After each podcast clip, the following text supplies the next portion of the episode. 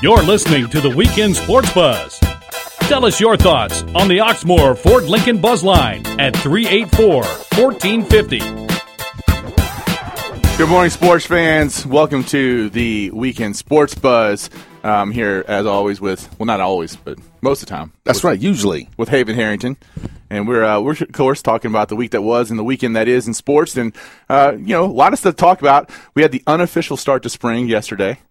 Yeah. Two things happened this weekend that are like the unofficial start of spring. Yesterday, pitchers and catchers report for baseball, which I know you could care less about. I'm trying to. I'm, I'm, I'm, I'm trying to become this year. I've decided I'm going to become a baseball fan. Just for me? Just for you. I'm going to watch baseball. I'm, I'm going to let you break it down to me and dissect games to me so I, I, I kind of understand what's going on. And well, there we go. I mean, you know, this is our show, so we will be talking baseball. I don't really, you know, it's it's going to happen. We're going to at least a little bit talking baseball, not the whole show. Man, I, I, I will be there, man. I'm t- I, I will be there. There you go. I will be there by midway through the season. I'll be able to break down baseball like nobody else can break down baseball. And then uh, the, the Reds. So the Reds report yesterday. Pitchers and catchers reported, and they already got a guy. Their number one starter, Matt Latos, needed surgery. That was quick. Yeah, it didn't take long at all.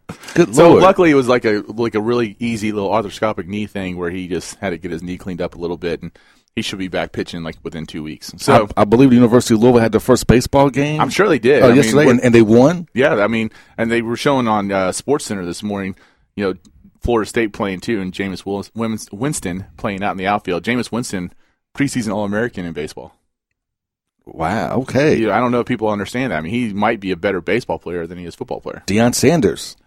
Deion Sanders, yeah. I mean, I in the you know that's the same school, so uh, obviously a guy that's unbelievably athletic and gifted and talented, and be interesting to see what he chooses. I wonder where you would choose there. I mean, because you obviously have you probably you might even have a little bit more earning potential in Base- baseball, baseball- from a longevity standpoint. Oh yeah, I mean baseball. You'll make a lot more money, and you can play forever, Yeah, so pretty much. So And then the second unofficial start to spring actually probably is more starting today. Do you know what that is? uh, snow. No, no, no. Although, did you see our, our forecast? We're gonna have like temperatures in the 60s, Sixty-five next Saturday. which is crazy. And then when I was looking at AccuWeather, like for the next six weeks, we've got more temp- times where the temperature's in the 60s than it is in the 30s. So uh, spring might be coming. But speed weeks will start in Daytona this week. So NASCAR is back. NASCAR and baseball, they come in unofficial start of spring. uh oh. Forget about the groundhog two weeks ago. It's almost time for the Spring is Daytona coming. 500. That's right. And uh, we would like to just remind you that our show, The Weekend Sports Buzz, is brought to you by Brandon J. Lawrence, personal injury attorney. Call 587-0041 to reach one of the best personal injury attorneys in the city of Louisville. If you want to join in the conversation, if you want to have a chat with uh, Haven and I, we, we welcome the callers. We love the callers. We want to have you call in on the Oxmoor Ford Lincoln Buzz line, 384 1450. Uh, we got a lot of issues to touch on today. You know, obviously we got a, the college basketball season's kind of winding down. Kentucky and Louisville are kind of in their home stretch. Kentucky's got a somewhat of a big game today.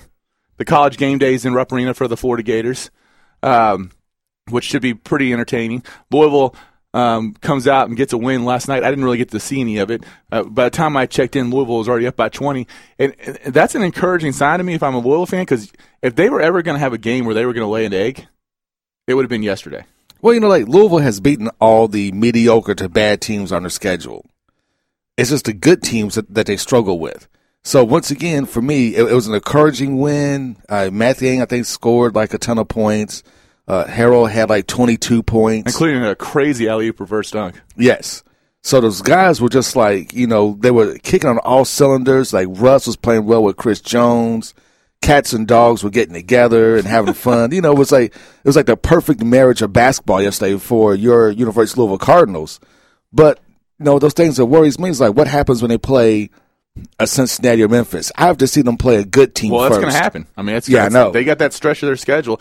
I mean, really, if I'm Rick Pitino, I'm I'm pretty pleased because of a couple things. A, you just had this crazy three week span, 23 days where you only had three games, so you got a chance to get a lot of work on in on you know what your uh, deficiencies are.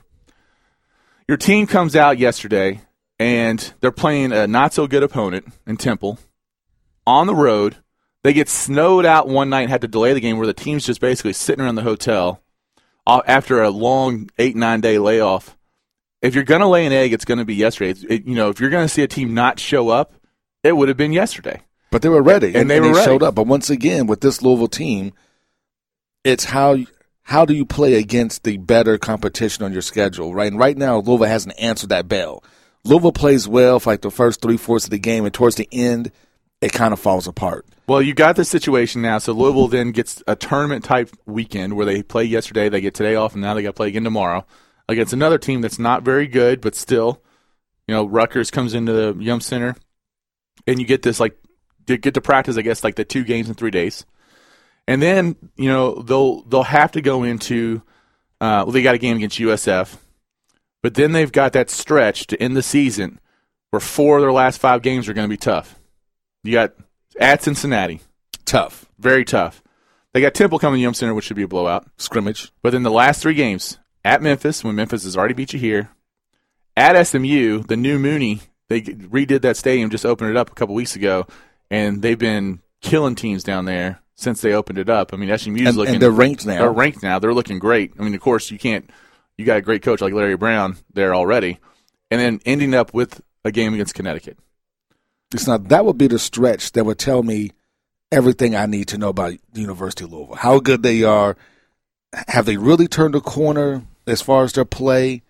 Uh, how how far can he go in a tournament? That four game stretch will let you know everything that you need to know about U of L. Well, if they go into Cincinnati and get a win, and go into Memphis and get a win, and go into SMU and get a win, that's three very quality road wins. And that lets you know that they have finally probably turned the sketch. They, they turned the corner. They got some keys ironed out, and they're now they're ready. They're really ready for tournament play. But as it stands right now, we're doing a good job of beating the bad teams. Like I said, it's just beating those good teams. I really can't get too high on on, on U of L until I can see them beat a, a quality a, opponent. A quality opponent. Yeah, I, and I would agree with that. But so, uh, but I, you know, again, I'm, I'm if I'm a Louisville fan, I'm encouraged. I'm encouraged that they handled the layoff very well. That they can, that they look like they've had some improvement over that time, and I'm encouraged that you know you get to have that little. Uh, two games in three days to kind of what's the tournament kind of kind of feel like, and then you end the season the way you do. It should be pretty strong. I think um, we also got some social issues that we can touch on here. We got a ton of those. A ton of those. We got two big ones, and, and I know this happened after our show last week. Um, but I, because of my relationship with the kid, I want to touch on the Marcus Smart situation a little bit. I don't want to beat it to death, but I think I've got a unique perspective. I can't imagine that there's too many other people in the state of Louisville that have actually conversed with Marcus Smart on a number of occasions and like really kind of know the kid. And um, it's really kind of changed my perspective on things. And then, of course, we've got the situation with uh, was it Michael Sam, the Missouri linebacker, uh, who, by all accounts, is someone who would get drafted um, no matter what. Comes out and is now as an openly gay male in the NFL draft, which is you know definitely breaking ground. So we're going to touch on both those things. We're also going to talk at some point in the show with Mario Ureta um, about the Kentucky Extreme Football season, who started off the season uh, last weekend Yes, with a disappointing uh, loss in Marion. Oh, Yeah, and it was. I mean, I, I'm going to tell you about that trip up there because it was icy and slick all the way up there. Accidents all over the expressway. It took us forever to get up there. Had a horrible game. We lost 69 to 13. not Uh, encouraging. Not encouraging. Not encouraging. But you know what? I believe it was a good loss. I think the team learned a lot from that loss. Uh, they're able to make a lot of adjustments you know, this week in practice and film study. So I think we're going to see a different team play this Monday night. Well, it's good because the first home game's this Monday night, and we're going to have Mario on. Talk about that. We have two tickets to give away.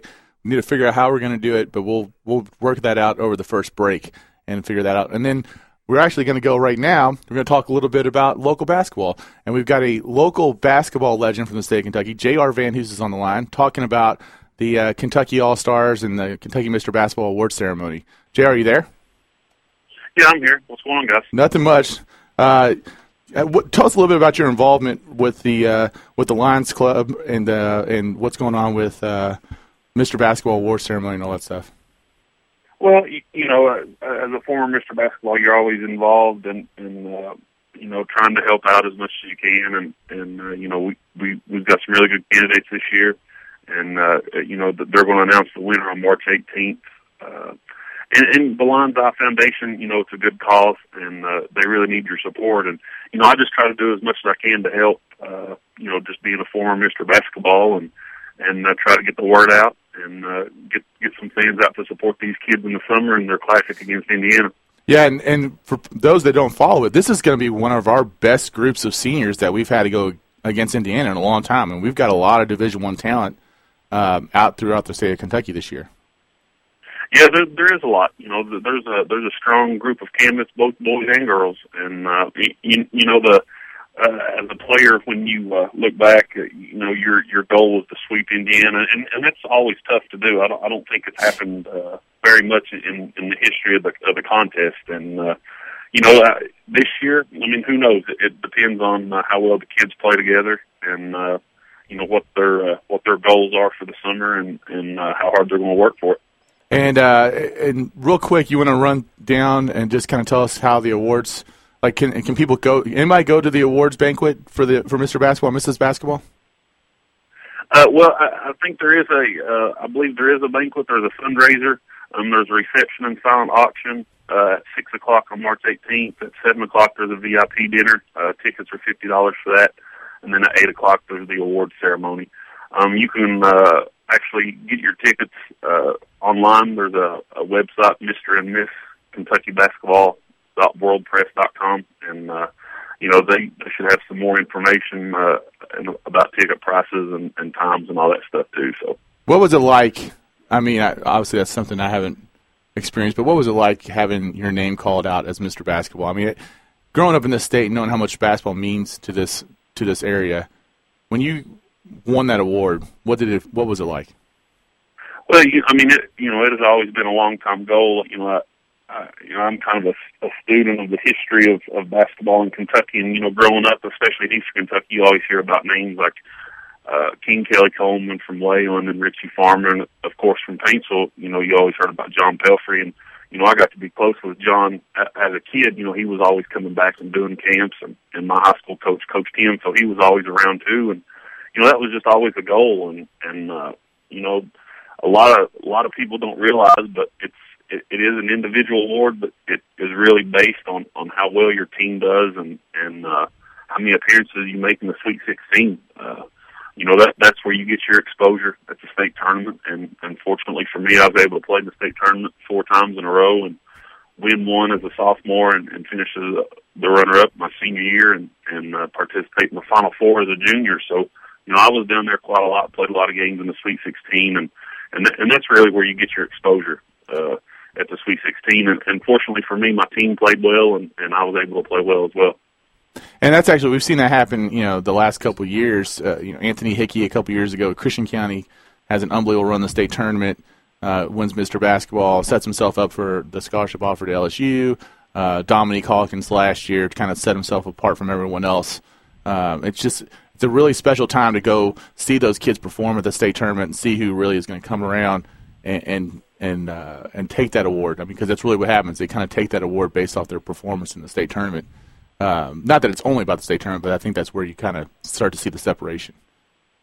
It, it, it is, and you know, I mean, the Sweet 16, especially for Kentucky, it's it's one of the greatest tournaments in the country, uh, if not the best. Uh, you know, every team in Kentucky sets out uh, for the goal of one state title. I mean, there's no classes, and and and to do that and and what made it special for me, you know, to do it at Paintsville, a small school uh, from Eastern Kentucky. I mean, we you know we had probably 300, 350 students, uh, grade seven through twelve, uh, the whole time I was in high school. I mean, so just to be able to do that and play against different people from across the state and, and play on the biggest stage was a, a great experience. And you know, I, I don't think some kids may appreciate it as much and uh, while they're doing it, uh, but they will when they get older and look back and, and look at those accomplishments. And uh, of course, those the people who win Mrs. and Miss Basketball go on to play in the Kentucky Indiana series. And obviously, uh, I'm, if, I don't know if you know this or not, but I'm involved with the selection process for the Kentucky Derby Festival Basketball Classic, and we also take Mr. Basketball every year to be in uh, in our All Star game as well. And it's just a great way to celebrate um, the, the local talent that we have around here. And it really could it could be a very special year this year for our local players. Uh, I think Indiana has probably got two of the best players in the country, but as far as depth goes, our depth um, this year is could be very strong and uh, give Kentucky a good shot to beat the Hoosiers. Well, you know, guys, when you get in that series, it it really doesn't matter if you're one of the best players in the country or if you're not. Um, you know that that that's a series that has a lot of history to it. I mean, you just look back and and think of the people that have played in it. Uh, you know, you all the Mr. Basketballs from Kentucky and Indiana, and you know, I mean, in 1974, Larry Bird uh, played in it. He wasn't even Indiana's Mr. Basketball. You know, he played in that, and I mean, you just look at the names that and and what they've done since that series and in their lives and their professional careers. I mean, it's just uh, it's just a great event to have, and they've had it. You know, they've had it for so long since I believe the late 1930s, early 1940s, and and I mean, you know, just uh, it, it's it's history in itself. You know, it's kind of like the Sweet 16. Uh, you always expect in the summertime to to hear about the Kentucky Indiana All Star game, and and it's just great to be a part of that. And and I'm really looking forward to this series. Like you said, I think you know Kentucky does have a lot of depth and and uh, you know, hopefully, hopefully they can sweep this year. You know, we've been saying that for the last few years, but hopefully they can do it this year. Well, Jr., I really appreciate you coming on this morning, and uh, we'll make sure to keep the getting the word out about uh, the awards banquet and the and the series, and hopefully we can have you back on as we get closer to the games. Got that sounds good. I appreciate it. Thank All right, so much. Thank you very much. All right, special thanks to J.R. VanHoose, and we will be right back on the Weekend Sports Buzz. You're listening to the Weekend Sports Buzz. Tell us your thoughts on the Oxmoor Ford Lincoln Buzz Line at 384 1450. All right, welcome back here. Weekend Sports Buzz, Mike Gandolfo, Haven Harrington, talking about sports. Talking real quick, uh, you know, we're going to get into the Marcus Smart thing here a little bit, but we got to remind you that to download our app and listen to the Sports Buzz in crystal clear digital quality, search 1450 the Sports Buzz in the iTunes App Store or Android Market powered by Insuramax. Call Chad or Alan Hennessy at 479 4085 for all of your home, auto, and life needs. So I kind of teased the last segment that I want to talk a little bit about the Marcus Smart thing. Not that it has, I mean, it has been beaten to death. oh, just uh, a little bit.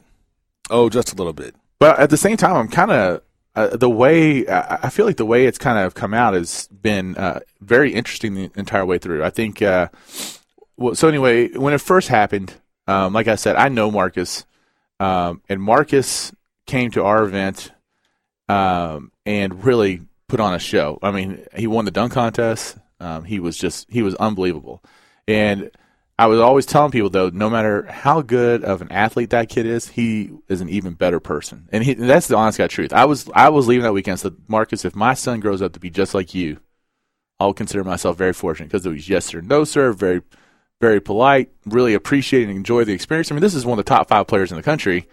He's in for the Derby Classic and was just um, really enjoying his whole time there. And we had his high school coach in there with him, and Phil Forte, the sharpshooter that's at Oklahoma State, was there with him as well. And um, just, I, I couldn't have been more impressed with it, with Marcus Smart. So, needless to say, um, I was very disappointed. Even a couple weeks ago, when he kind of lost, he got a little frustrated and kind of kicked over a chair. And I was like, "This, that's not him. It doesn't seem like that's him." And then you get a situation where he is uh, late in the game, a close game, on the road, hostile environment against the Fighting Tubby Smiths, and he's got a, a, chance to the the other team's got a breakaway layup, and he's got to commit a foul. He fouls the kid hard. It wasn't a dirty foul, but it was a hard really. foul It was, it was a good foul.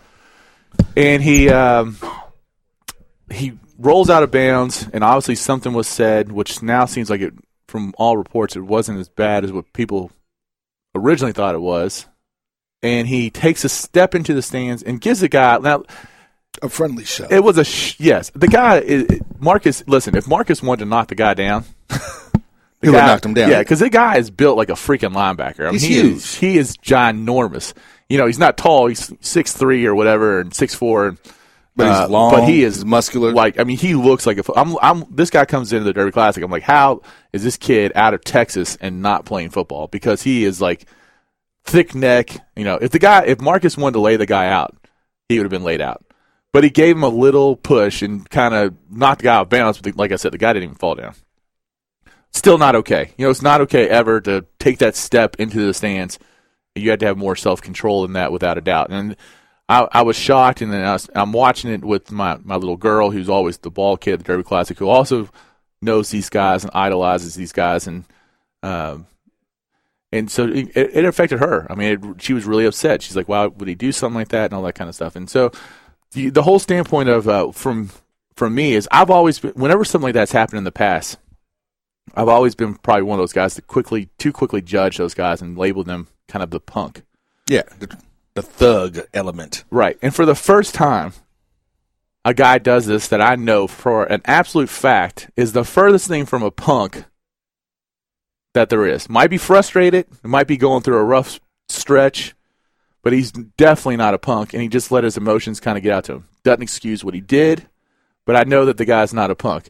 And it's kind of weird how it's played out because um, he made his apology he, like, like he's supposed to. He made his apology. His apology was was was gracious and fine, and the other guy, you know, he got his three game suspension, which I think was the absolute right thing to do. It wasn't overreacting, it wasn't underreacting. The other guy kind of gave up his tickets for the year and admitted that he did something wrong. The guy who came out looking terrible throughout this whole thing was Travis Ford. I mean, Travis Ford is getting lambasted based it just uh, on how he handled the entire situation with the non-denial denial type of well, you know. Well, it was it was him not pulling Marcus off the floor right off the bat. You know, with the other, other players pulled him off. Then assistant coaches right, but talk to him. Even him when he gets to the bench, just say, "Go back to the locker room. Go back to the locker room. Get out of here." I mean, you're on the road. That handshake happens, and Texas Tech just gets a big win. You know, Marcus is in danger at that point. You know, I don't care what anybody says. I mean, some cr- other crazy fan comes out there, and you just want to get Marcus out of there. For how he handled the press conference afterwards, saying, "I don't know really what happened." instead of taking ownership. Like uh, someone brought up the point that Mick, how Mick Cronin handled the deal with Xavier. You know, this is not how we're going to act at Xavier or at Cincinnati. You know, we're not going to have this kind of behavior here at Cincinnati. Blah blah blah blah blah. It was really kind of upfront. Travis didn't do any of that stuff, and and I, you know he's he's taking a lot of heat just off based off how he's handled the situation. Um, the one thing it made me do is sometimes I hear through the grapevine that kids that we might want to bring to the Derby Classic might have some sort of attitude problems or adjustments. And it's made me think about A, the source that I'm hearing that from, mm-hmm. and B, trying to figure out if there's a way for me to really feel if that's the way this kid really is, instead of just quickly judging a book really fast, you know, trying to really get more information on what that is. Well, you know, it's like, you know, Marcus Smart probably better than anybody in the state of Kentucky. Maybe, yeah. I, I would probably. That's not say. a stretch, I guess, but no, it's not, it's not much of a stretch considering he's from Texas and plays in Texas, so it's not it's not too much of a stretch.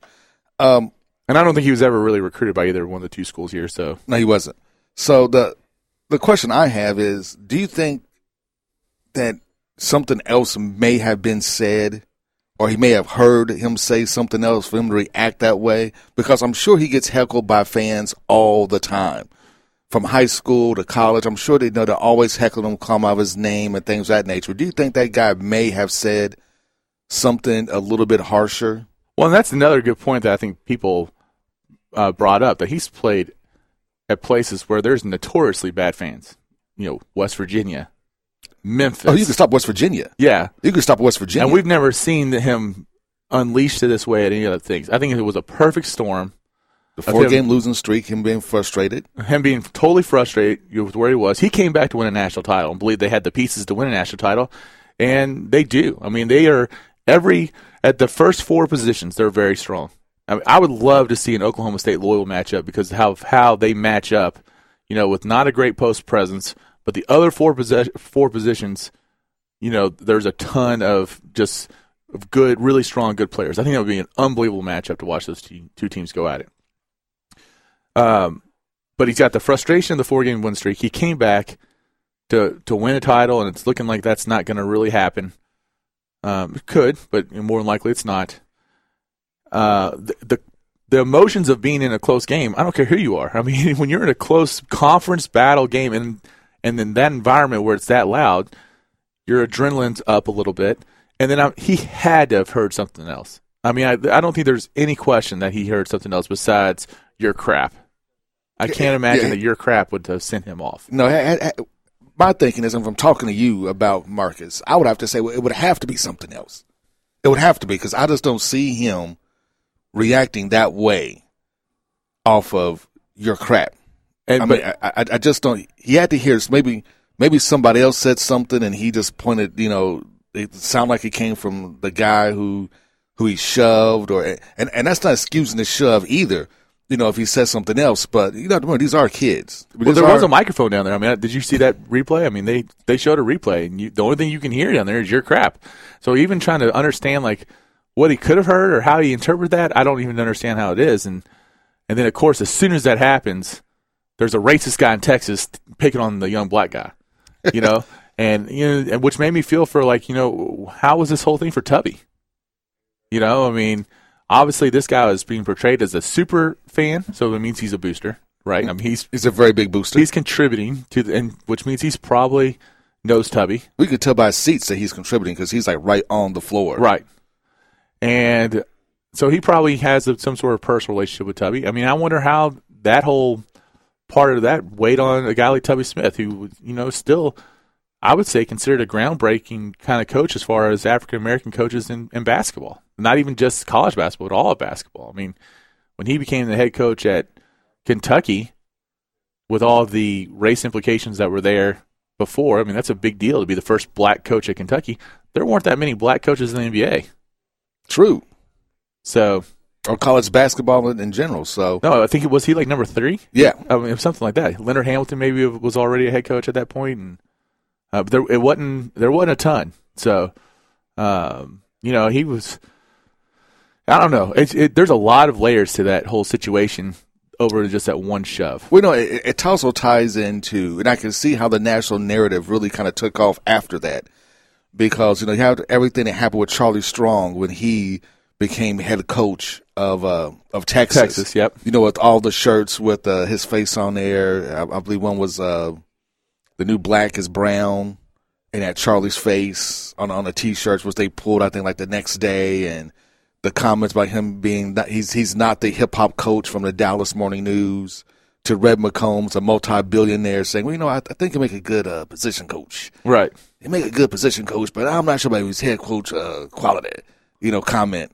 So you know, when he's gone to you know BCS bowls and all that other stuff. yeah. So you know, he had, he had that whole undercurrent in Texas, and this is kind of just adds to it of a year of of racial undercurrent, you know, kind of floating around that that whole state, and and the push and everything happened. Marcus Smart, you know, the, the one, the one thing I hope that happens is a one to three game suspension goes smoothly. He comes back, they start to win again, make a good run for the tournament. But most importantly, this doesn't hurt his draft stock.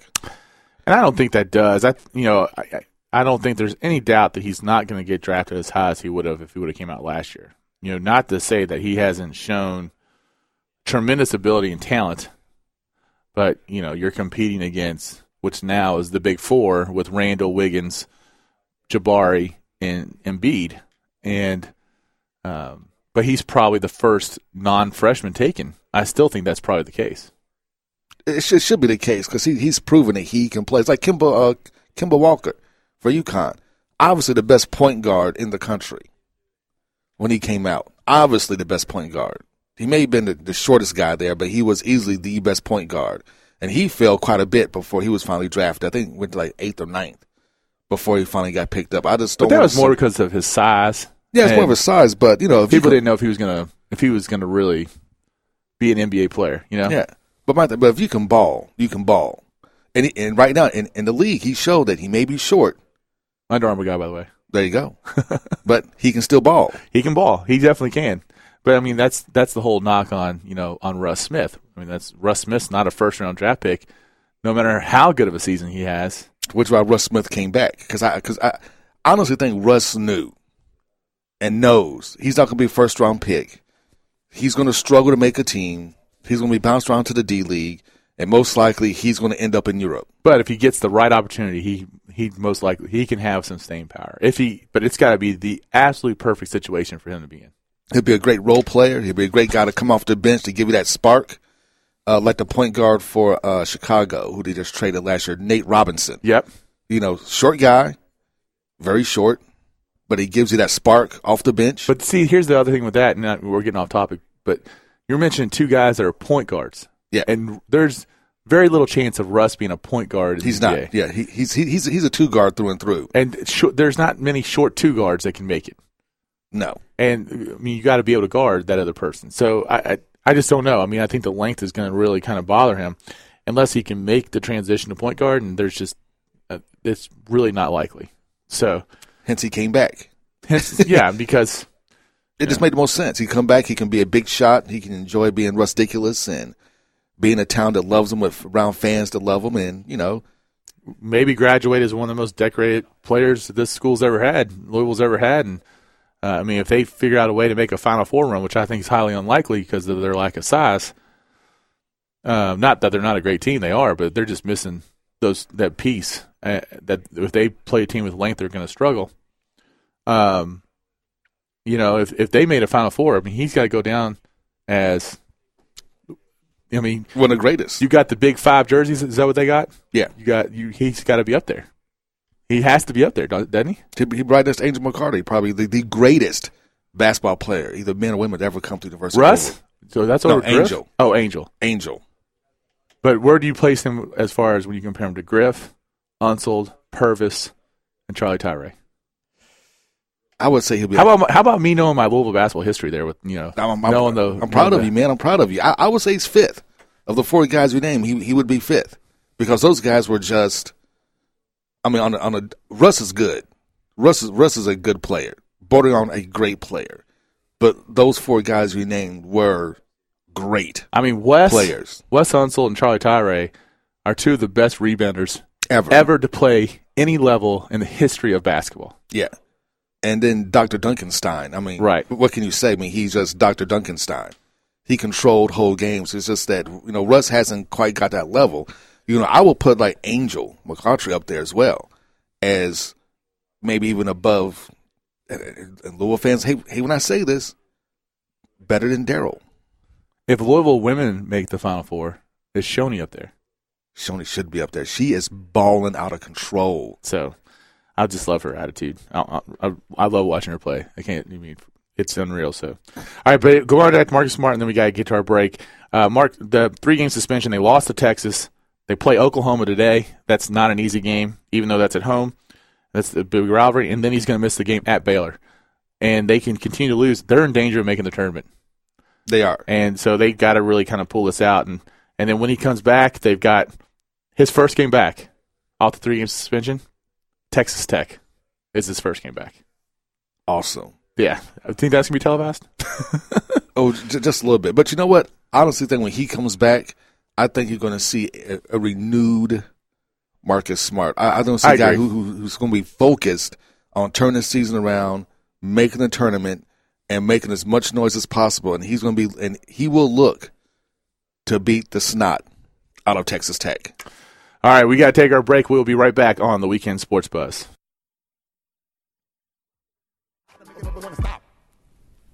Get money and cash that check for me. All my people just bust your check for me. Everybody from every club bang your head till you break your mother neck for me. When Brian Boitano was in the Olympics skating for the gold, he did two Salchows and a triple That's while wearing a blindfold. When Brian Boitano was in the Alps fighting grizzly bears, he used his magical fire breath and saved the maiden's fair. So what would Brian Boitano do? He would hit today. Welcome back I'm sure he'd to Weekend Sports Buzz. what would Brian Boitano do is our perfect Olympic lead-in. Our, Awesome. Oli- our Olympic update right now. We're sitting here watching the Americans take on the Russians in hockey. Uh, 1980 Redux. yes, I mean that when you think about it, I mean, and that was of course on American soil, right? That was Lake Placid, Yes. and so uh, this one being on Russian soil in In beautiful Sochi. 63 degrees Sochi. I know. So you know this Olympics, I, I I can't get into it. I just, I mean, we're number two in the medal count right now, one goal behind Russia, and I cannot get into this Olympics at all. I, I don't know why. I usually do. I usually just really enjoy watching the highest level perform. Um, you know, but maybe now that hockey's on, I'll, I'll watch a little bit more because I do like watching Olympic hockey. Well, you know, I, I think the problem is is it's like a bunch of sports you will never even see or hear about But until not- Olympics start. That's not that much different than the summer games. Well, the summer games is different because like the big the big thing about the summer games, you have track and field, and there's like a lead up. You have the Penn Relays. You have a couple other track meets that kind of lead But you're up. also kind of a track guy. I'm a very I'm a very big track guy. So I mean, the average person does not watch the Penn Relays. no, they don't. But what they do watch are are the big superstars because recognize the name. Right. Usain Bolt, Tyson I mean, Gay. Tyson Gay. Yeah. You know, you, you just have those big superstar names. And a Winter Olympics, yes, you have. Um, Brian Botano. No. yes, yeah, Brian Botano. no, no, you got um, you know, as far as our Olympics, Shaun you got White. Shaun White, yeah. Yeah. and then and but beyond that, I mean, there's not. There's Yeah. one other guy I know that they were talking about how his Olympic, and I couldn't remember who it is. I can't remember who his name is. We But don't have, but we don't have that typical skater that we can follow. Yeah. You know, I know that they're trying to get everybody behind uh, the the last girl's last name is Gold. I can't remember what her first name is, uh, but you know, there's not there is not that one person the superstar. besides the flying tomato that we can really get behind. There you go. It's, it's not the superstar. In the summer games, you have the superstar. You have the world's fastest man, Usain Bolt. Everybody wants to The watch team. run. You have the basketball. You have the basketball. You have the dream team. You have like superstars on superstars on superstars. The Winter Olympics, you have like cross country skiing superstars who aren't even on like ESPN Ocho. Right after dodgeball championships. Yes. Yeah. Well, I mean, and, and um, I still though I usually just enjoy watching people perform at the highest level. I think, uh, I just I don't know. I can't get into it. I did enjoy watching a little bit of the skeleton last night, which is just seems absolutely crazy and insane to me to even ever do and or attempt. You know what I'm talking about? It's like it's almost like the luge. It's one person on a freaking platform Yes. sled. Yes. And they're face first on their belly going down. They can only steer with their head and shoulders and they're going, you know, 70, 80 miles an hour down this chute. I mean, and you have nothing in between your face and the ice if you screw up. Nothing. It Well, just seems nuts to me. Well, no, like like a, a couple things I will watch would be like Lolo Jones and the bobsledding, uh, maybe because she's track and you know she's in the bobsled. And I will watch the Jamaican bobsledding team Absolutely. because they qualified again this year. So I watch Jamaican bobsledders. I watch Lolo Jones.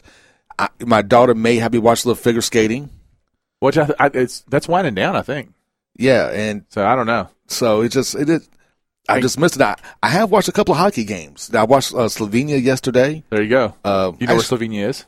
Yes, Okay, because I couldn't tell you where Slovenia is. Yes, I mean, I'm guessing it's Eastern Europe. yes, it's someplace in Eastern Europe, and it's all it's like one vowel and like all consonants and then letters. So uh, b- brilliant, brilliant um, production job by NBC right here. Two minutes left to go in the American Russian hockey game. Which you know, if there's one event that people are going to care about the Olympics, they just broke away to show uh, clips of the of a women's hockey game. I think I think it was Canada, Canada. and Russia. Yes, So- winning. I think Canada won that uh But I mean, how that is storied match. I don't understand how this American Russian game is not on full bore. So, all right, someone who's on the line right now who I know will want to weigh in on the start of Speed Weeks. Carolina Steve is there. Carolina, how's it going? The great one himself. Yeah, I want to tell you though, there's one event that I love to watch in the Winter Olympics because it has a NASCAR tie-in, Okay. which is the bobsled. The bobsled that we are running now and won gold in the last Olympics was designed by former Daytona 500 champ Geoffrey Bodine. Really? I did not know that. That's that's pretty cool.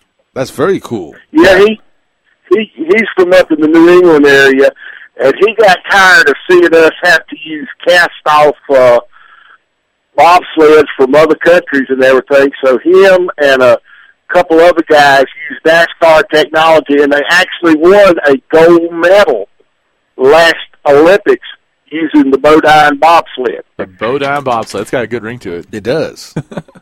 They got the And I noticed that there's a guy from southern Indiana who is going to be the brake man on the bobsled this year. So I don't don't remember his name. well. Don't we have a guy from Kentucky? The guy from Oldham County, I think, is on the bobsled team. If I'm not mistaken, too.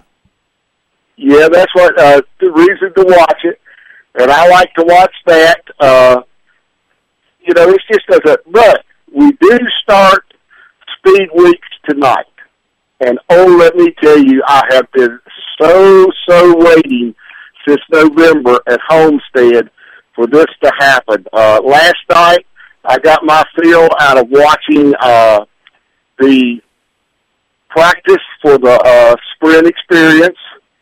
Uh, Dale Earnhardt Jr. was fastest in the first uh, practice, and second practice it was uh, Denny Hamlin. So, is, So, is uh, that what this called tonight? It's not the Budweiser shootout anymore. It's now the sprint experience. It's uh, it's the old uh, Budweiser, shootout. Budweiser shootout. Right. Yep, you had to have won a pole or have won this race. Right. and uh, there's I think 17. One thing that I didn't see, Jimmie Johnson did not practice at all yesterday. Really? Oh, that's uh, that's interesting. That's big. So Yeah, so it's going to be it's going to be. And by the way, fans can help pick the format for the race tonight. Really? tell us about that. Yeah, I have I have the split uh, cell phone with uh, the NASCAR app on it. I can vote who's going to get the pole, how many laps they're going to run, and in what order. And I'm also would uh, get to vote how they're going to start the last segment. So that's uh, I've already voted on a couple of them, and I'm waiting uh, on the other ones. I voted for a ten lap shootout at the end, which uh, I think will be good to go run it in different segments. And I voted for the uh, fastest man in practice to win the pole. And who's that? That was Denny Hamlin. All and I right. voted before I even knew Hamlin was going to be the fastest man. There you go. That's talent I right just- there. That's just NASCAR thought that talent. be- I like my favorite part of And- speed weeks is the duels. I love the duels. Okay, that's going to be on at night this year. Oh, cool. On, uh, I believe it's Thursday night. And it's going to be on Fox Sports One if you can get that. So basically, if you don't are familiar with what happens in Daytona 500, they do regular qualifying like anywhere else, but they're only doing the qualifying for the first row. Is that right, That is correct. That's what It's only for the first Tomorrow is- position, second possession, and then the duels determine the rest of the order of the field. Awesome. Yeah, Kind of like Yeah. some uh, Thunderdome there. Two men enter, one man leave. right. Exactly. Now, now I like it. Uh, I like the duels. I like the way they're doing the qualifying. By the way, qualifying will be on tomorrow for the for, for the pole and the outside pole, and uh, it's going to be it's going to be great the way that they do these things. And uh, this will be the only time this year in NASCAR where they do the qualifying one at a time. After this race, they start going to what they call knockout qualifying okay. where uh, where they do it in so many segments. Everybody starts, then it goes to I believe twenty four. Then they run, then uh, twelve are knocked out, and then it goes to final twelve. So there's three segments. And here's the cool thing: they can't change tires. Oh, that's awesome. Yeah, that's that because that's real racing then. So Yeah, and it's going to be good. Uh, also, my my Thunder's getting ready to go up because it's going to be a number back on the track this year that's been missing for about 13 or 14 years. three's on the track. Earnhardt's number, number three, is being driven by Richard Childress' grandson, Austin Dillon. All right, there you go. Man, the number three is back. The three is back. Three with a halo. Hey, uh, I- I'm gonna go. Uh, we'll talk. You call in next week, Carolina, and then I'll make my pick and who's gonna win. Uh, who's gonna win the Daytona 500? But I want to make sure that we get it. One thing I want to touch on before you get off. What's been going on with Danica Patrick and Richard Petty? Oh, it's just something. You, if remember last year when Kyle made some comments about uh, Danica? Uh, vaguely. Okay, this uh, the same thing. I was listening. Do you know who Janet Guthrie was? No. She was the first woman ever to compete in the Daytona 500, and she finished the highest. Oh, well, she didn't. Danica broke that uh, last year, Right. finished the highest. But uh, she was actually the only, uh, besides Danica, the only woman that has ever qualified for Indianapolis and Daytona. That's that's, That's impressive. Yeah, it's impressive. She was the first one, and her Penny had some harsh words back then about her. Now, uh, personally, I think as long as Danica can get out there and run, that's fine. Yep. Yes, she does have an advantage because GoDaddy's backing her Right. and everything. But uh, I look at the different things. Did you know in the very first year, in 1949, there were actually women who were running in NASCAR? I did not know that. There you go. Man, Yeah, Carolina I'll- Steve. I'll it all be- a notch.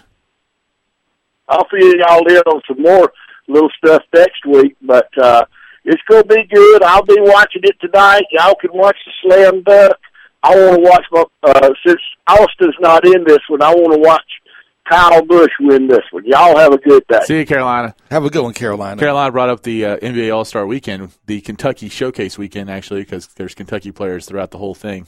Uh, with John Wall is in the slam dunk contest tonight. Really? Yeah, should be good. I think John Wall's got a legit chance. Now he's going. You know, No, he doesn't. you don't think so? No, he man, he can high fly. He can. He can. He can. He can I think little guys. I mean, he's not like little, little, but he, smaller guys. smaller guys have an advantage. Yes, because it looks so much better when they jump. But Oh, nobody, yeah. no small guy will ever beat Spud Webb's 360 Oh, dunk no. from the free throw line. Yeah, the dunk contest back in the day was was awesome. Because back in the day, you had like legitimate all stars. Dominique and Yeah. Dominique and Jordan going at it. Yeah, you know, you- Kenny Walker. Yeah, the, the, the guys nowadays are too soft. LeBron is afraid that somebody's gonna see his hairline or something. I don't know. You know, he's the guy. The guy's terrified that he that he may not show up. Dwyane Wade can't dunk anymore. So you know now you have like all your, your big superstars now. That they're scared. I don't want to look bad. It's gonna hurt my shoe contract. Uh, no, Yeah. you man up. Go out there and dunk. Yeah, grow up hair. You know what, Derrick Rose, you're not doing anything. Okay, you're not, not Derrick Rose. Derrick Rose. I don't know he- Derrick Rose would have a chance to win the dunk contest. he can't jump anymore. No. Another guy who just, I'm hurt. I'm not feeling like like it today. Dwight Howard, I guess, really the last bona fide superstar. Now, at the same uh, time, I'm curious to watch tonight the kid from Portland, the Lillard kid, because he's competing in like everything. So he's got a chance to win. I, I could see him pulling off the three point contest and possibly pulling off the dunk contest. That'd be awesome.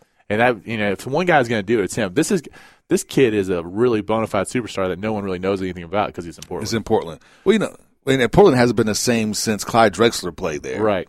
All right. We're up against that break. The truth is on the line. We're going to have to catch him on the other side of the hour break, and we will get. Uh, we'll be right back on the weekend sports buzz. Today, I'm sure he'd kick an ass or two. That's what fine boys Hano do. I want this feature out of me. It has stunted my vocabulary.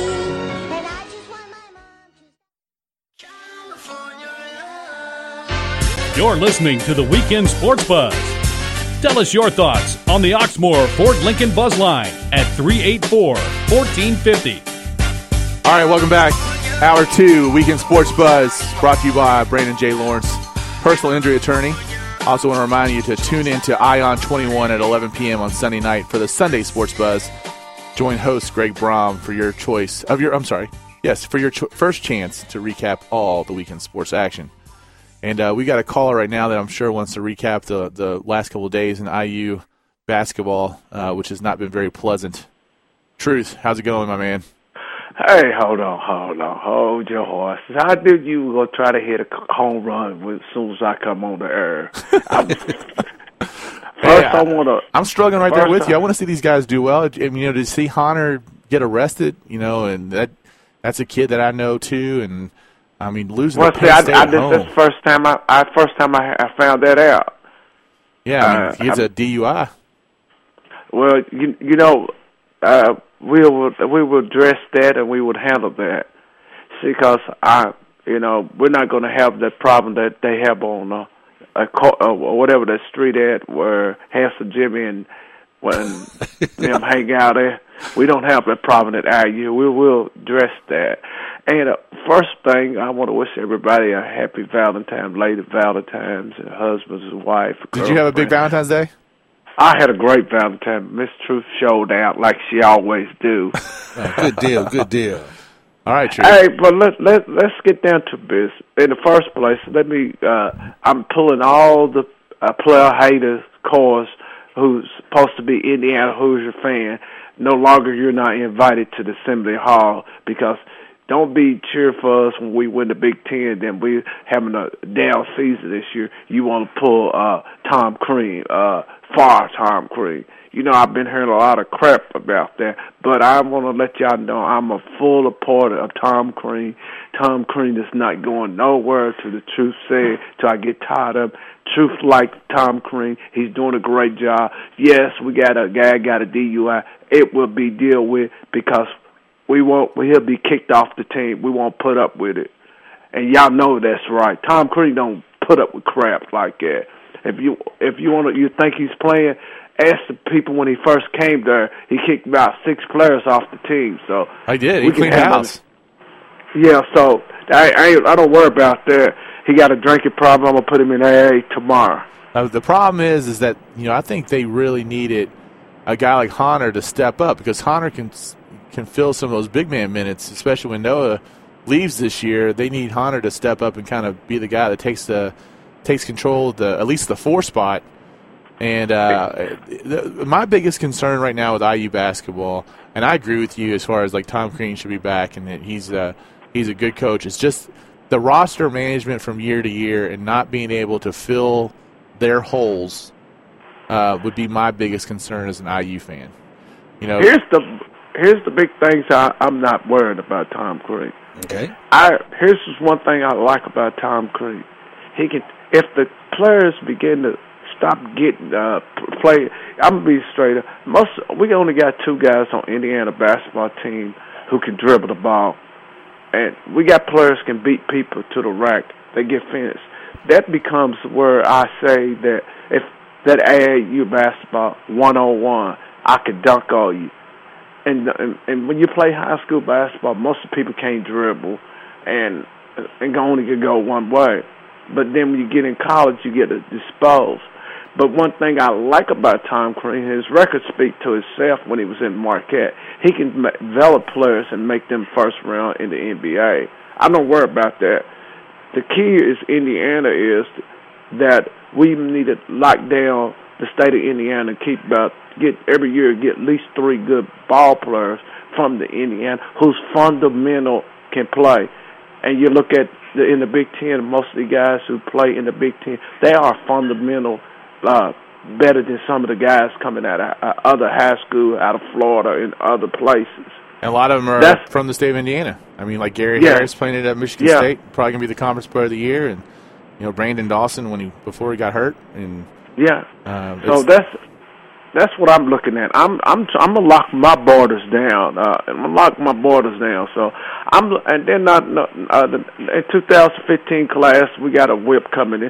So the young kids is coming, but it's the ones that are right now. Because I tell everybody now, you better get me now because you won't get me next year because I got some three pointer shooter.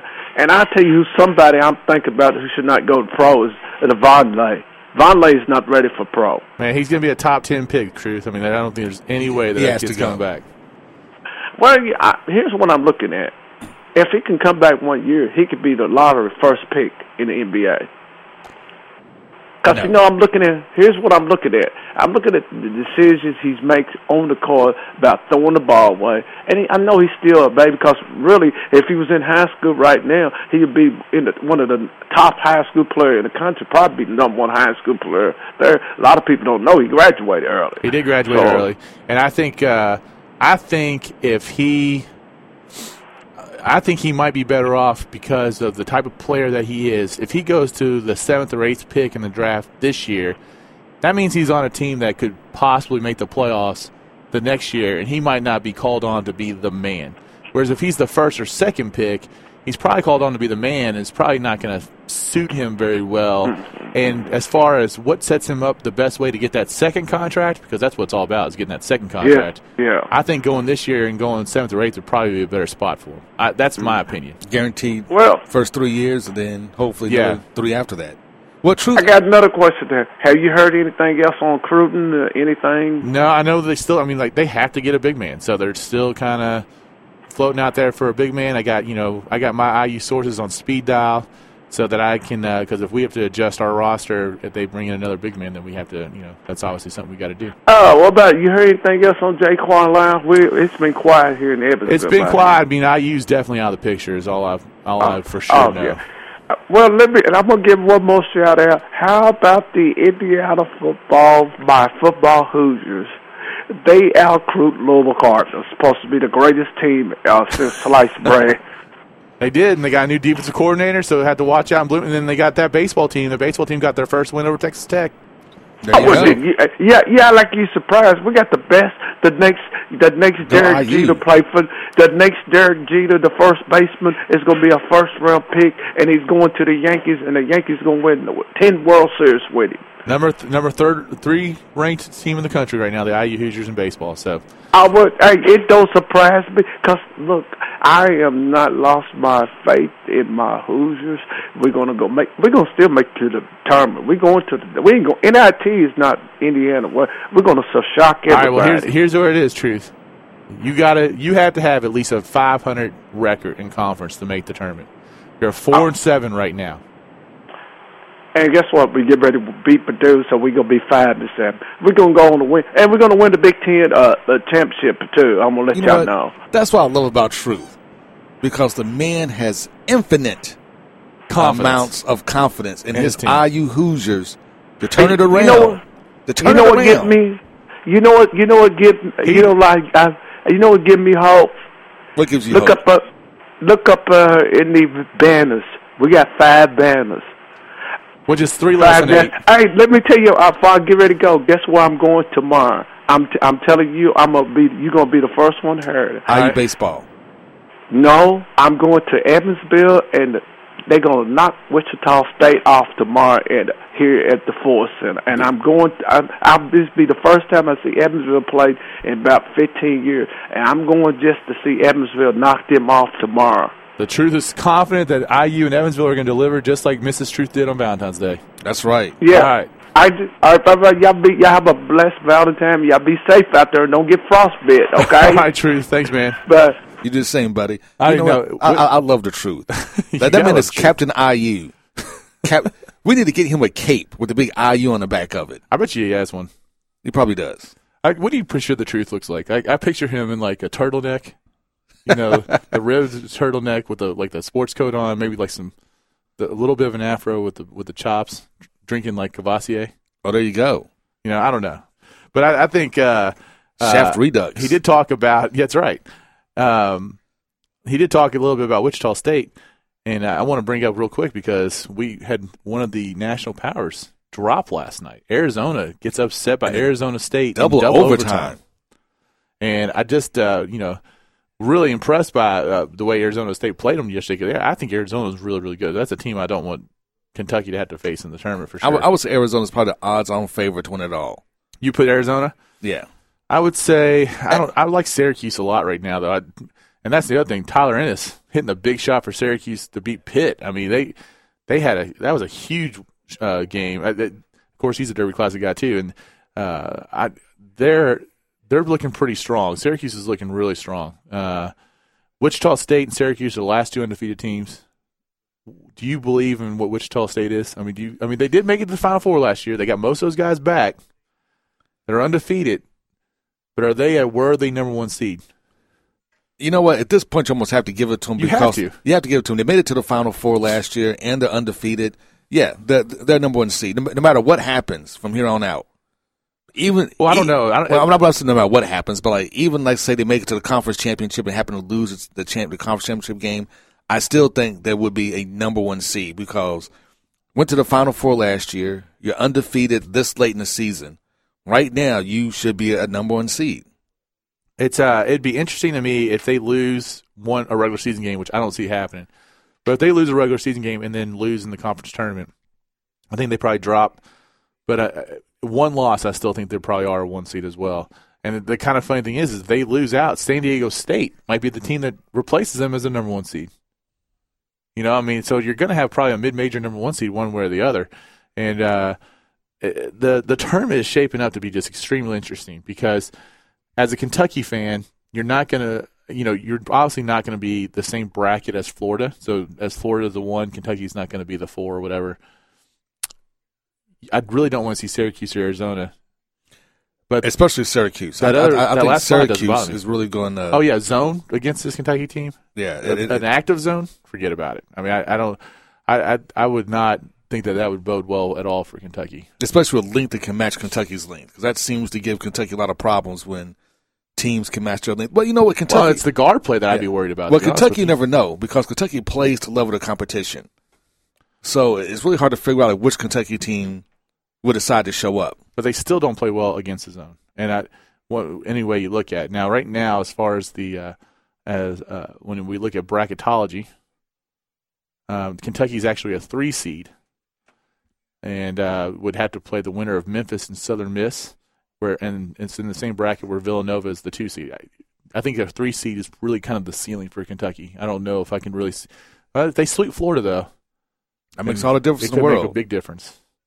So I mean, I, I guess it's possible that they could work themselves up to a two seed, but uh, uh, as a here, here are your one and two seeds right now. Syracuse is the one, Arizona is the one, Wichita State and Florida are the one seeds right now. The two seeds: Villanova, Michigan State, Duke, and Michigan. None of those teams, like I said, besides the two Syracuse and Arizona, really like scare me, scare me as a Kentucky fan. Like I, I, I can actually say, and even if I'm a Louisville, you know, looking at Louisville with potential draw, these two teams making a run to the Final Four as if out of a three, four, five seed, It's is- possible. It's very possible. It's very possible. I mean, I don't think there's any doubt. I mean, um, if, if if Kentucky can figure out guard play and stop playing to level the competition, will I think greatly determine where they go from here. I think the guard play has a huge part, and then Willie Cauley Stein has to be consistent. So Yeah. Another thing is is, and I think the only thing that, that's going to hurt this Kentucky's team is um is once again that that lack of leadership. I think as as as they get deeper into the tournament, you know, not having like a Lamb or Miller that can come off the bench or even start and you know kind of get you straightened out when things are kind of rocky. I think that's what's going to hurt the most. But like I said before, I do believe Calipari is slowly beginning to adjust his recruiting so he can make sure that he has a couple of guys that will be in the system, you know, three to four years that maybe could fulfill that role. I think we'll really know if that's true or not based off the the, the 2015 and 2016 classes. I think next year there's it was that way just because there's just really not a lot of one and dones next year anyway in that class. A lot of guys are going to be really good college players, but um, so you're going to have guys stick around this year that you didn't think. You'll have guys uh, based off next year's class that are going to stick around, and the 2015 class is loaded. And so it's going to be interesting to me to see who he pulls out of that 2015 class, um, and which one of those guys stick around. A guy like Luke Kennard, which is getting a lot of play in the 2015 class, probably is not a one and done. I mean, this kid's probably going to stick around for a couple years as well and be a pretty good college player. Um, so even though he's a top, you know, 15, 2015 uh, recruit, he could still be a guy that sticks around maybe for like three years. So it, it's going to be interesting. I mean, there, but there's some guys at the top that 2015 class that are just like obvious one and done, crazy talented kids. All right, we are going to take a break again here on the Weekend Sports Buzz, and then when we come back, uh, we got a little segment, and then in the next segment, we're going to get a visit from former University of Louisville football star, current Kentucky Xtreme football star, Mario Urrutia, to talk about their home opener on Monday. So we will be right back on the Weekend Sports Buzz. The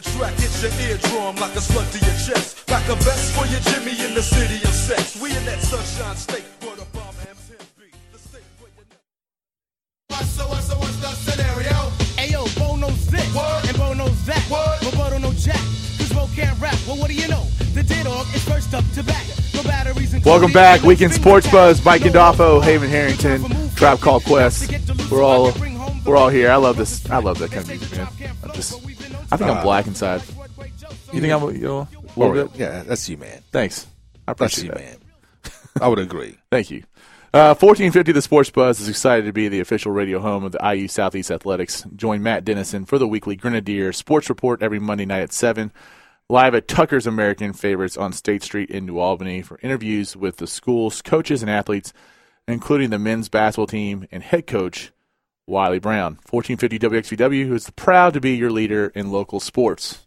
And uh, speaking of local sports, like I said this segment, we will have Mario Urrutia on, and uh, excited to talk to Mario about the uh, Kentucky Xtreme. trying to get you guys on the winning track, get that first one of the season. We need a rocking Freedom Hall on Monday night. That's right. Seven o'clock tickets start as low as seven dollars. Seven bucks. Seven bucks. And you know what? We got two tickets to give away, and let's just keep it easy. You want the tickets? Next caller, come on in. Call in and you get the tickets. 384-1450, Oxmoor Ford Lincoln Buzz Line. Uh, all you got to say is that, you know, call and say you want to go to the game, and we'll give you the tickets. So we can make it real simple, and uh, we'll figure out how to get them to you and all that kind of stuff. So call in 384-1450 if you want the tickets to see the Kentucky Xtreme. We're going to talk a little football right now beforehand because we had some big football news this week too. I mean, this is and this is something that's really interesting to me because I think it was strategic. I mean, I, I don't know how it's not strategic in some way.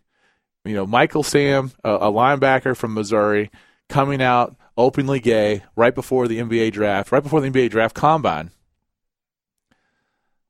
I mean, it's it's interesting timing. I'm sure the NFL doesn't like it.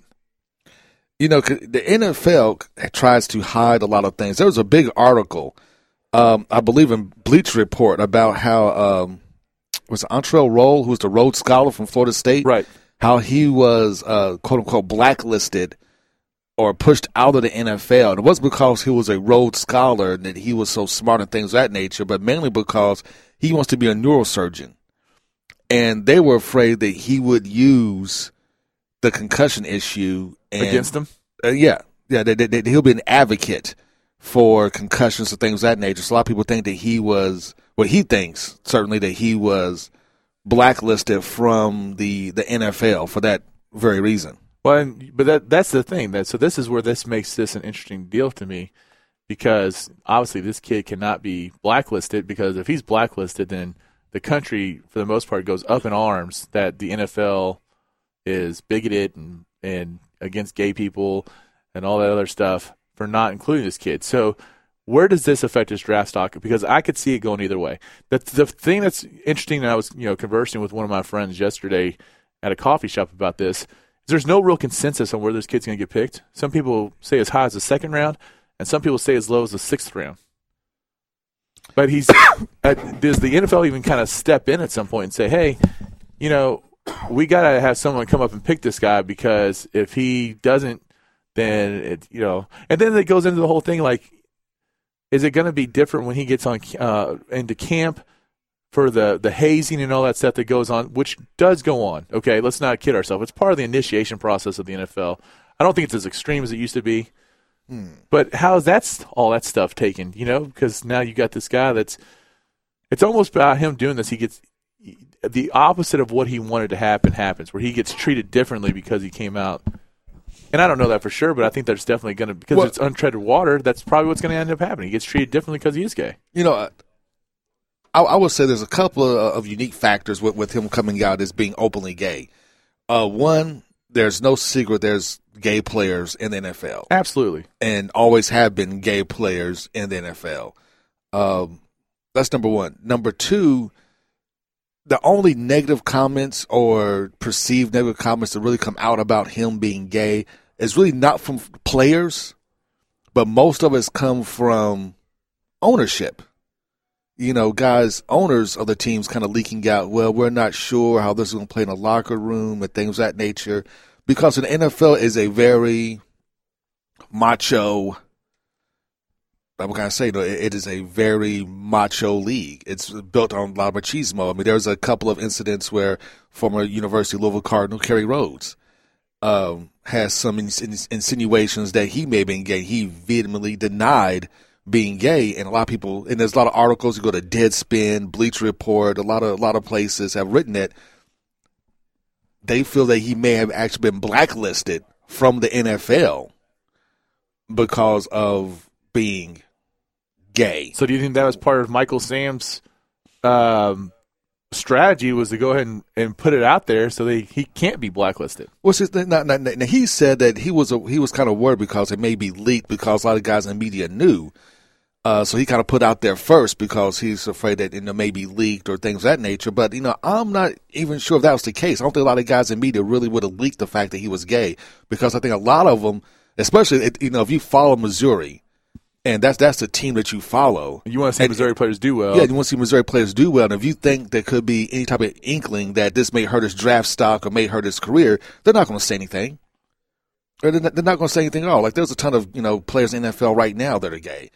You know, if they come out or not is kind of up to them. But knowing the culture of the NFL, uh, you know, maybe maybe not. But you know, I, I think what personally, I, I think he wanted to come out to kind of be that that first guy to come out and say, you know, yes, I'm gay, but I can play football and ball. Okay, so I'm going to go back to this. Why? Why do we need to come out?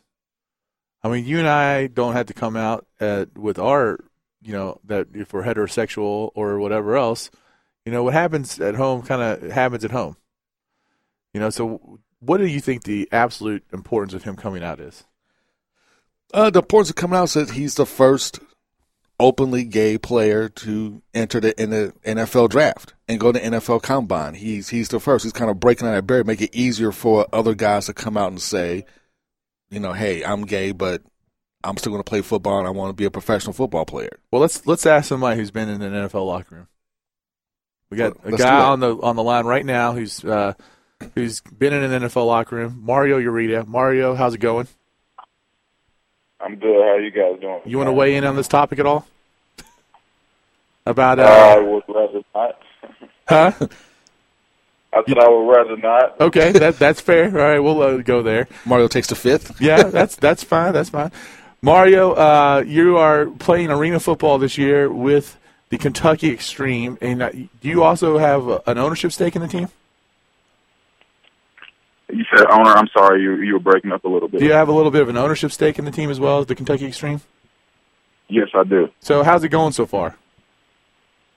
Uh, so far so good. You know, um, as far as the the, the player portion, uh, it started off a little rough our first week at Marion. Um, but uh, behind the scenes, you know, doing the management side of things, uh, it's going very great. You know, we've changed a lot to uh, to make the team successful, and I'm looking forward to it. Um, your, your, the league has actually gotten a lot of publicity, mainly because of you know Jared Lorenzen coming out and playing at the size he was playing at. Then he breaks his leg, uh, but Mhm. still, it's good publicity for the league. You think that uh, you're going to start to see a whole lot more interest because of that kind of stuff being out in the national media? Uh, I think that the instance definitely helped the uh, you know the CIFL, but um, and all in all, you know, once uh, ESPN starts airing the AFL games, um, I believe they're going to have over 150 games that they're going to be airing on ESPN uh, one, two, and three. Um, I think that'll definitely um, do a big part as far as exposure for the the whole indoor football league um, in general. Great, great. Now about the indoor football league, why don't you give us a, an idea about what can we expect Monday night, seven o'clock at Freedom Hall, when the Kentucky Xtreme takes the field against the Chicago Blitz. Well, I mean, you can expect, um, you know, us to put our best foot forward. Uh, a lot of guys are excited, um, especially coming off, you know, like I said, the, the loss of the previous week. I think a lot of guys have gotten grounded and they're a lot more focused. Uh, you can see it in the locker room and in the guys' eyes. So, um, just you you see a lot of uh, um, fast-paced scoring, you know, and um, family fun, entertainment, excitement. The the game probably really suits you because I mean you're you're a pretty big receiver. I mean you got you're tall, you got great hands, you're athletic. Um, I mean, is it is this game just the arena game? Does it really suit your uh, skill set? Uh, well, I, I, I try to, um, you know, whatever I, I commit to, you know, I try to make sure it uh, it fits my skill set, you know, in general, just so I, that I can, you know, succeed. But um, the the indoor game, like you said, in general, um, it, it does fit me just being a big receiver because it's pretty much it's, all you have to do is catch the ball, you know, and it's a 50 yard field. So, I mean, scoring happens that much more uh, often, you know, is what what every receiver wants to do, you know, when they're playing football, score, score points and celebrate. And this definitely puts you on that platform to do so and, and have fun while doing it. Awesome, awesome. Well, while we have you on the line here, Mario, why don't you tell us a little about some of the other players that are on the team that uh, that uh, we should be looking out for as fans?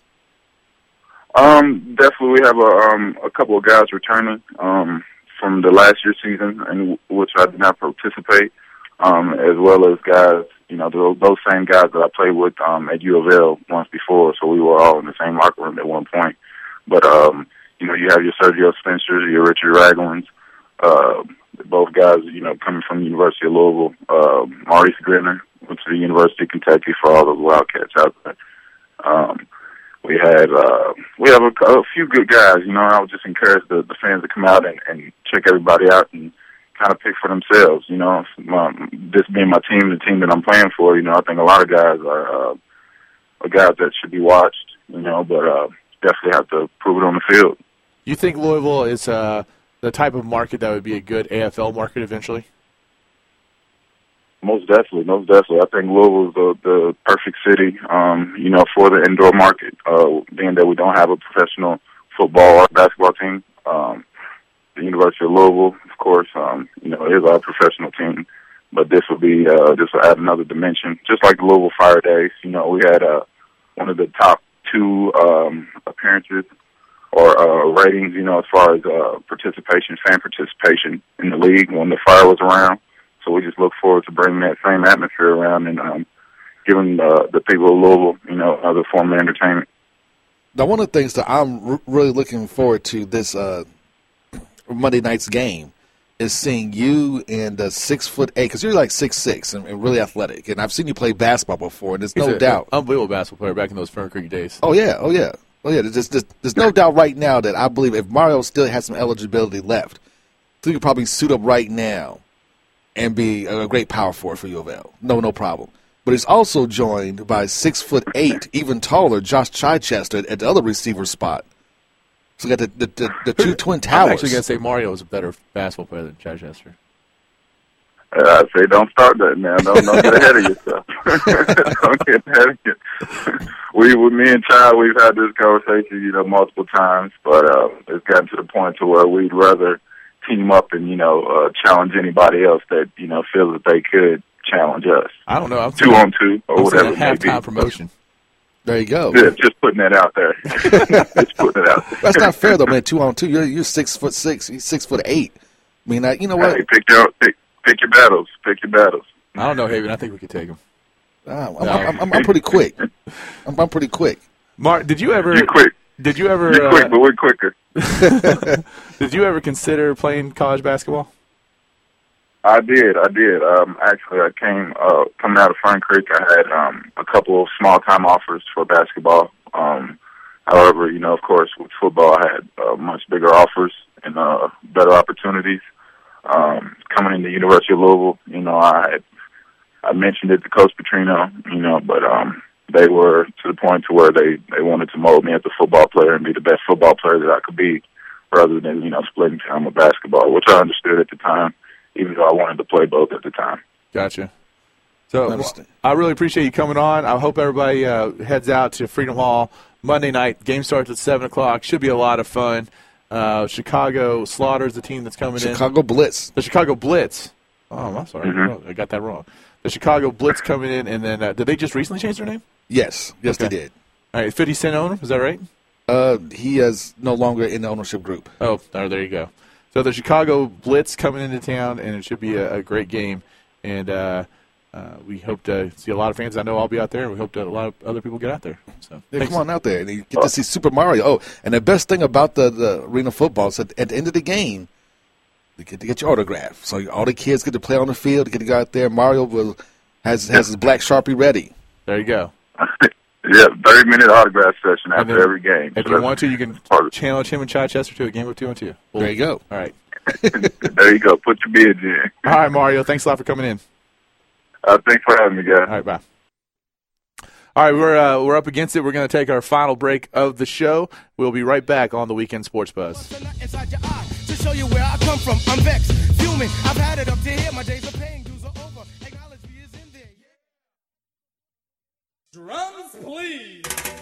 You're listening to the Weekend Sports Buzz. Tell us your thoughts on the Oxmoor Ford Lincoln Buzz Line at 384 1450. All right, welcome back. Final segment, Weekend Sports Buzz. Mike Gandolfo, Haven Harrington. Wishing about the summertime. That's my. That is actually my favorite Will Smith song. Really? Yeah. Here's a okay. If that's your favorite Will Smith song, here's a hip hop fact for you. Okay. The lyrics to that song were written by the greatest MC known to man, Rakim.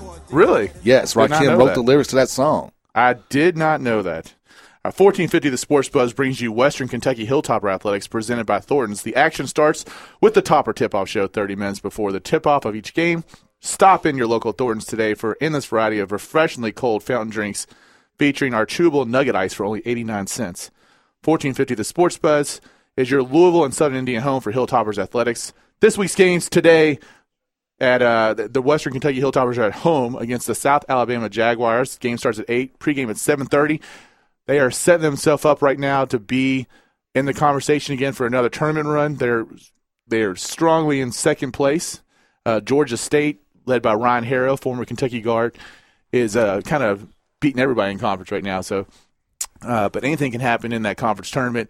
And this is, of course, Western's last year in the Sun Belt before they go to Conference USA next year. So, cheer on those Western Kentucky Hilltoppers. Um, doesn't matter if you're a Cats, Cards, everybody can cheer for the Wild- for the Hilltoppers. That's right. All right, but speaking of those Cats, we got a big game tonight. Huge game tonight. Very big game. A two point favorite for the Kentucky Wildcats. Are you surprised that Kentucky's a two point favorite tonight against the Florida Gators? Actually, I am. I mean, I, know the game's at Rupp, and Kentucky's pretty much unbeatable at Rupp. Cal's only lost there twice. I know. They only lost there twice. You know, the refs are very kind to the, ca- the, the Cats at Rupp. Don't give me that stuff. That is that is so bogus. And I, you know, and that goes back to that Kentucky Louisville game. And you Louisville fans all upset about the rest. Man, the rest, the rest in that game were equally as bad on both sides. Yeah, they were bad. And I don't want to uh, hear at all about that because I don't feel like I feel like Kentucky does not get that much of a home field advantage as far as the referees go in that, in that place. I'm not. I don't see it. I, now maybe that is blue colored glasses on. Yeah, it's a little blue tint going on Man, there. but I don't. I do not see it. I don't. I don't see it at all. But yeah, but but b- back to the original question. Yes, I am surprised that it's only that Kentucky is a two point favorite. I thought it would have been the other way around. Florida would have been a two point favorite only because Florida has played better basketball up until this point of the season. They looked sharper. They looked a lot more impressive. I mean, I think a lot of people think that that's their odds-on favorite right now. I mean, most people say they gave if you had to pick three teams to win the national title, it's Syracuse, Arizona, and Florida. Easy, Yeah. easy. So I, I'm I'm with you. I mean, I, I'm I'm shocked. I mean, I, I think that you're exactly right. That I would have saw the exact opposite be where Florida would have been a two point favorite today. Uh, huge game though for Kentucky because what you know, I mean, if Kentucky wins this, uh, which I think there's a, you know, obviously with their favorite, there's a pretty good chance. This could just be set them up to make that. It's the same kind of thing as the Louisville season, I guess. You know, this game. This is the big win that they need. This is, but then they go into a stretch where they got to play Ole Miss at Ole Miss. They already beat Ole Miss once, but at Ole Miss is a totally different thing. Where they got to play one of the best players in the conference. They've got to go. They get to avenge a loss, hopefully against LSU. They've got to play avenge a loss against Arkansas. They got a South Carolina game out South Carolina that better not be a loss, and Alabama same thing. And then they wrap up with Florida. They got this end of the year stretch where they've got, you know, one, two, three, four, five out of the next seven games, which could be quality wins, and um, it, it's it's huge for them to see where they're going to end up seeding wise, because it's going to make the difference whether you're, you're a three seed or if you are, I don't know, six. Wouldn't it be amazing if they could sweep Florida? It would be incredible, uh, because I think that this is, listen, this is not Al Horford and Joakim Noah and all that stuff, but this is a pretty freaking good Florida team, and they are pretty good at every position. Um, and adding a guy who's athletic and long like Chris Walker, and then they already got a guy like Patric Young, so they've got the the physical length and size inside to match up with Kentucky in athleticism. It's going to mean that for Kentucky to do It, it, it comes down to that guard play. it's, well, it's going to come down to guard play, but it also comes down to Randle and Dakari Johnson, Willie Cauley Stein have got to show up against those guys, against Patric Young and Chris Walker, and um, they got to lock it down. I mean, I I think the rebounding stat on this game is going to be crucial. Now, the other thing though is that I, Florida usually either shoots the crap out of the ball against Kentucky or they shoot crappy. So. Um, hopefully there's rebounds to be had because the rebounding battle to me is really where it's going to come down. And Randle Randle's got to deliver from the beginning, and then Randle's got to deliver in such a way though that's not it's not just all about him. You know, Well, to me, it'd be interesting to see which which Wildcat shows up because for these past couple of games, it's you never know which Wildcat is going to have a good game and which one's going to take a game off. So to me, it's going to be interesting to see which Wildcat is going to show up and which which Wildcat will will be there. yeah. I mean, For this game, they all have to show up. This is one of those games that you can't. Yeah, everybody's got to be there. that they all have to show up. Like Dakari can't take a game off. Uh, especially you know Willie Cauley Stein cannot take a game off. The Harrison twins have What to do you show think's going on with him, by the way? I have no idea. I mean, the, he started this season like really well, had a lot of energy. You know, it's it's kind of like uh, Montrez for U of L. had a, had a had a lot of energy, a lot of a lot of gumption. Just playing really hard, and then like the middle of the season, he was kind of like, eh, you know, I'm good. I'm gonna go with this basketball thing now. Uh, I'm gonna change my hair. I'm gonna. I don't. I, I, don't know.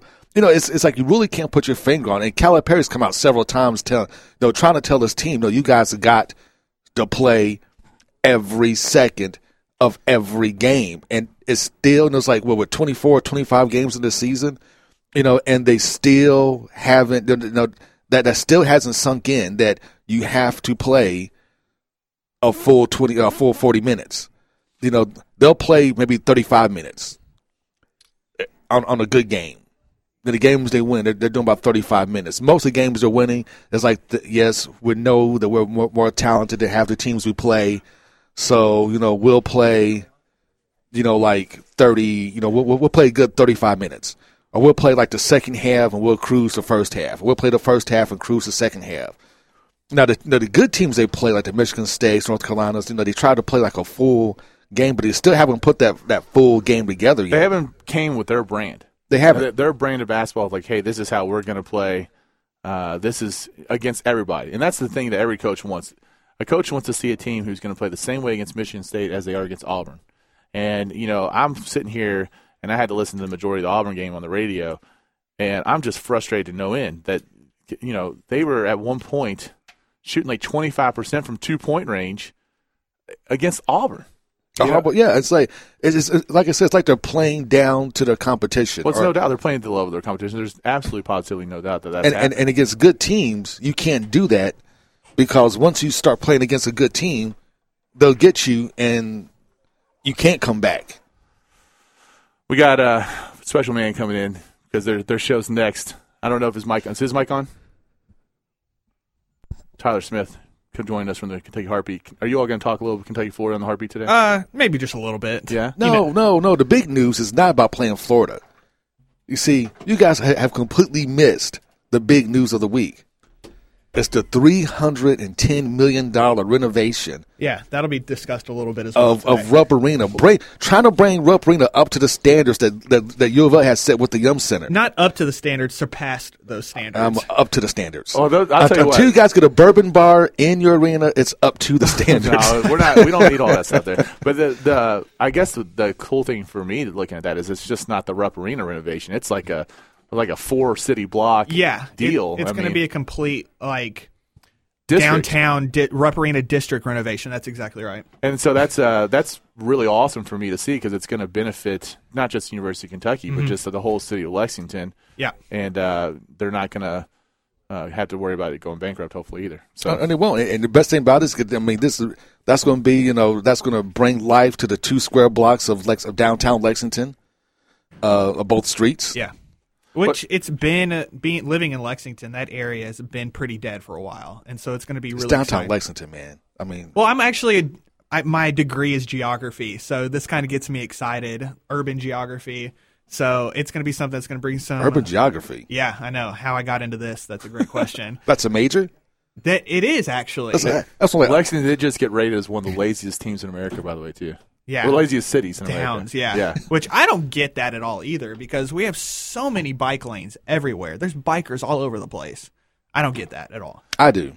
I do, man. So we got a, we got a huge football renovation that's going to be done in 2015, and we look like at, in 2015 it's going to be matched with a really good football team also. Mhm. Yeah. And then 2017 the Rupp renovations. I, I, I'm really excited about it. I just I think it's going to be phenomenal to see both those projects going on right now, and uh, I like the fact that we're renovating the former stadiums. Um, yeah, I'm just happy you guys getting Wi-Fi and chair bags.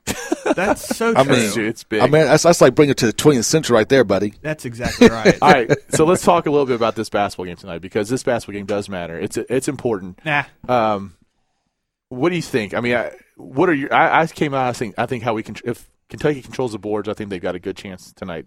What are your thoughts? Yeah, I think uh, the boards is going to be a big area. Um, I think the height is going to be something that's going to be key for the for the Cats. But c- currently, Kentucky's out rebounding their opponents by 10.3 rebounds a game. They're not playing a lot of teams of this length and this athleticism down low. Yeah.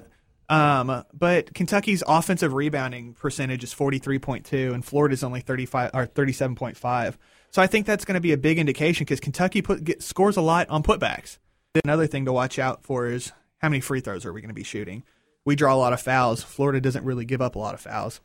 So is that is that going to play a big key? But can you hit those free throws once you get them? You know, they they actually are lately. Um, I know they struggled a little bit at Auburn, but since SEC play, Aaron, or Andrew Harrison shooting eighty four percent, Aaron Harrison shooting eighty two. Even Willie Cauley Stein. picking it Yeah, up. Willie went three for four the other night. So I mean, they're they're starting to hit their free throws. I don't think that's as big of a concern lately as people have let on.